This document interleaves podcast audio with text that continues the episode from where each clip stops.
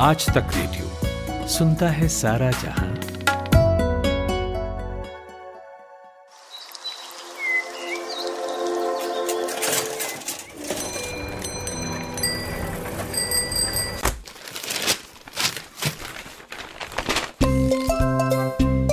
आज के अखबार। हेलो गुड मॉर्निंग आज तक रेडियो पर आप सुन रहे हैं आज के अखबार, यानी प्रेस रिव्यू सेगमेंट मैं हूँ खुशबू कुमार और मेरे साथ सूरज कुमार मौजूद हैं। तो सूरज से ये पूछते हैं कि आज देश दुनिया के अखबारों में क्या छपा है, किन खबरों को प्रमुखता से जगह दी गई है। Good morning Suraj. सबसे पहले देश के अखबारों से शुरुआत करते हैं। बताइए, देश के अखबार आज क्या कह रहे हैं, किन बड़ी खबरों को जगह दी गई है? खुशबू गुड मॉर्निंग हिंदुस्तान अखबार देख रहा हूँ मैं और दिल्ली के कंचीवाला कांड से जुड़ी खबर है कि अंजलि से रेप की पुष्टि नहीं हुई है। पोस्टमार्टम रिपोर्ट आई है उसमें। और हालाँकि कई ऐसे सवाल हैं जो अभी तक कायम है, जैसे कि साथी युवक ने खुद आगे आकर पुलिस को जानकारी क्यों नहीं दी? शव देखने के बाद शुरू में हल्की धाराओं में केस क्यों दर्ज किया गया? पूरे रूट पर पुलिस की कोई पीसीआर क्यों नहीं थी? होटल में हुए झगड़े को लेकर अभी तक तस्वीर साफ़ क्यों नहीं हुई है? क्या बिना पता चले कोई कार से इतनी दूर घसीटा जा सकता है? इस तरह के कई सवाल हैं जो अभी तक अनुत्तरित हैं।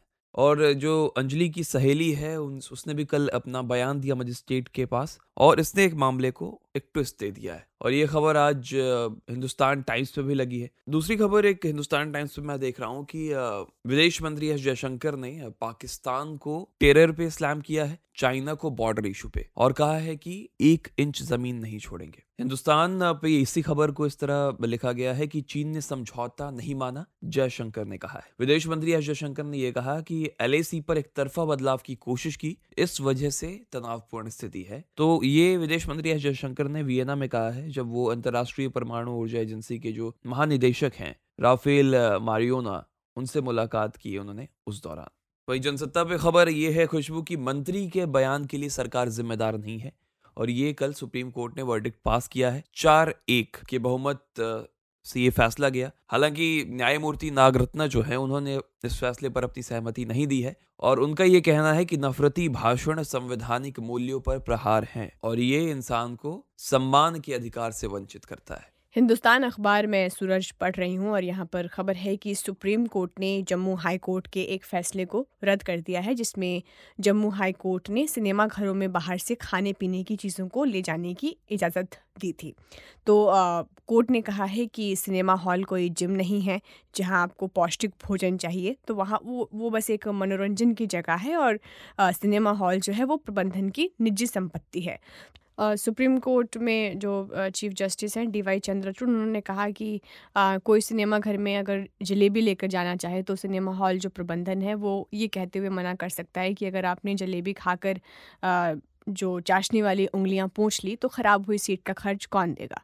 तो ये सब चीज़ें उन्होंने अपनी जो तर्क है वो दिए और इस पर उन्होंने कहा कि सिनेमा हॉल में आप निजी खाना, जो अपना खाना है वो लेकर नहीं जा सकते हैं। खुशबू उड़ीसा से एक और रूसी नागरिक के मृत्यु की खबर है, जिसके बारे में बताया जा रहा है कि हार्ट अटैक से उसकी मौत हुई है और उड़ीसा के बंदरगाह पर उसका शव मिला है। वहीं राहुल गांधी की जो भारत जोड़ो यात्रा है, उसकी शुरुआत हो गई है उत्तर प्रदेश में। तीन दिनों तक 130 किलोमीटर करीब वो चलने वाले हैं। गाजियाबाद भारत जोड़ो यात्रा जो है, वो पहुँच गई है। प्रियंका गांधी भी राहुल गांधी के साथ है और एक तस्वीर भी है जो जनसत्ता में लगी है, जहाँ पर राहुल गांधी और प्रियंका गांधी लोगों का अभिवादन स्वीकार कर रहे हैं।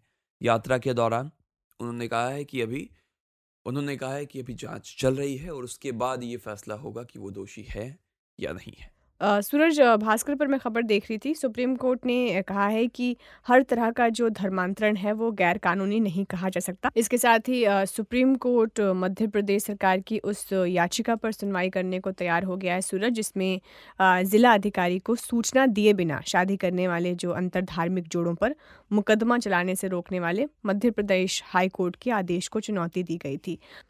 शीर्ष कोर्ट ने कहा है कि अगली सुनवाई जो है वो सात फरवरी को होगी और आपको मैं बता दूँ कि हाई कोर्ट ने 2021 में जो बने मध्य प्रदेश धार्मिक स्वतंत्रता अधिनियम है, उसके सेक्शन दस पर स्टे दे दिया था। इसके खिलाफ मध्य प्रदेश सरकार ने जो हाई कोर्ट है उसमें याचिका लगाई थी। सुप्रीम कोर्ट ने मध्य प्रदेश की जो स्पेशल लीव पिटिशन को मंजूर करते हुए मध्य प्रदेश सरकार को भी नोटिस जारी किया है और तो हाईकोर्ट ने अपने अंतरिम आदेश में राज्य सरकार को जो ये धारा है, सेक्शन टेन, उसके तहत उन वयस्कों पर मुकदमा ना चलाने का निर्देश दिया है, जो अपनी मर्ज़ी से शादी करते हैं। और हाईकोर्ट ने पिछले साल चौदह नवंबर को ये कहा था कि इस कानून की धारा दस के तहत धर्मांतरण के जो इच्छुक नागरिक हैं उनको इस संबंध में साठ दिन पूर्व जिला मजिस्ट्रेट की घोषणा पत्र देना अनिवार्य है। और हाईकोर्ट ने इसे असंवैधानिक माना था।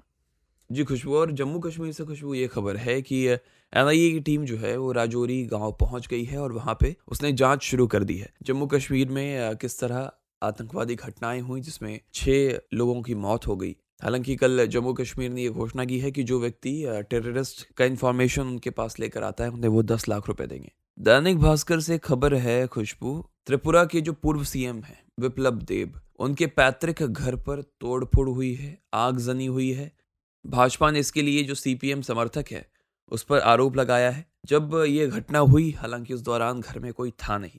बंगाल में खुशबू, दूसरी मर्तबा वंदे भारत ट्रेन पर पथराव हुआ है और 24 घंटे में ये दूसरी घटना है। दो बॉगियों को नुकसान हुआ है और ये खबर मैं दैनिक भास्कर से पढ़ रहा हूँ। एक खबर और है कि जो आंध्र प्रदेश के सीएम हैं जगन मोहन रेड्डी, उन्होंने कहा है कि जो भगदड़ हुई आंध्र प्रदेश में, चंद्रबाबू नायडू के रोड शो में उसके पीछे नायडू की गंदी चाल थी। साड़ी डिस्ट्रीब्यूशन के नाम पर लोगों को बरगलाया गया है। वहीं अगर कोरोना की बात करें खुशबू तो भारत में X B B one point five variant के पाँच केस मिले हैं और जर्मनी से यह खबर है कि अगर मास्क नहीं पहनेंगे तो डॉक्टर को जेल होगी। ठंड की बात करें तो उत्तर भारत में शीतलहर का अलर्ट बताया जा रहा है। स्कूलों में छुट्टियाँ कर दी गई हैं। हिमाचल में बर्फबारी हो रही है, जिस कारण सड़कें बंद हो गई हैं और मध्य प्रदेश में भी बारिश और ओले गिरने के आसार बताए जा रहे हैं। ऐसा मौसम विभाग का इनपुट है। हिंदुस्तान टाइम्स पर मैं सूरज खबर देख रही थी कि यूनियन इन्वायरमेंट मिनिस्ट्री ने ये सजेशन दिया है कि जो ड्राफ्ट रीजनल प्लान है 2041 नेशनल कैपिटल रीजन एनसीआर के लिए, उसमें नेचुरल जोन्स जो हैं उसको कैसे डिफ़ाइन किया जाएगा। लेकिन इसमें अरावलीस को जो है बाहर रखा गया है और इसके निर्माण पर 0.5 परसेंट की सीमा जो जारी रखी गई है। इससे जो इन्वायरमेंटलिस्ट हैं वो चिंता में हैं और वो उनको डर डर है कि इससे दुनिया की जो सबसे पुरानी जो माउंटेन रेंजेस है अरावलीस उसका एक विनाश हो सकता है, उसको और नुकसान पहुँच सकता है। जी, खुशबू। अगर स्पोर्ट्स की खबर पर आते हैं, भारत और श्रीलंका के बीच टी ट्वेंटी का पहला मैच हुआ, बहुत ही रोमांचक मैच दो रन से जीती है भारतीय टीम और आखिरी तीन गेंद में पाँच रन बनाने थे श्रीलंका को, लेकिन वो नहीं बना सकी। शिवम मावी 22 रन देकर चार विकेट लिए इन्होंने। और इसके साथ ही उन्होंने जो डेब्यू का जो बेस्ट बॉलिंग का रिकॉर्ड है, वो अपने नाम दर्ज किया है। वहीं महिला आईपीएल टीमों की जो नीलामी है, उसके लिए कैलेंडर जारी हो गया है। 21 जनवरी तक जो कंपनियाँ हैं, वो डॉक्यूमेंट्स खरीद सकेंगी। पाँच लाख रुपए में खरीदना होगा टेंडर का डॉक्यूमेंट वहीं खुशबू बिज़नेस की खबर पर आते हैं तो इंडिया स्किल्स रिपोर्ट 2023 में ये दावा है कि भारत में 22 से 25 साल के छप्पन फ़ीसदी युवा काबिल और करीब पचास फ़ीसदी लोग नौकरी पाने के योग्य हैं। और देश में यूपी रोज़गार की काबिलियत रखने वाली सूची में सबसे ऊपर है। यहाँ पर करीब तिहत्तर फ़ीसदी लोग नौकरी पाने के योग्य हैं।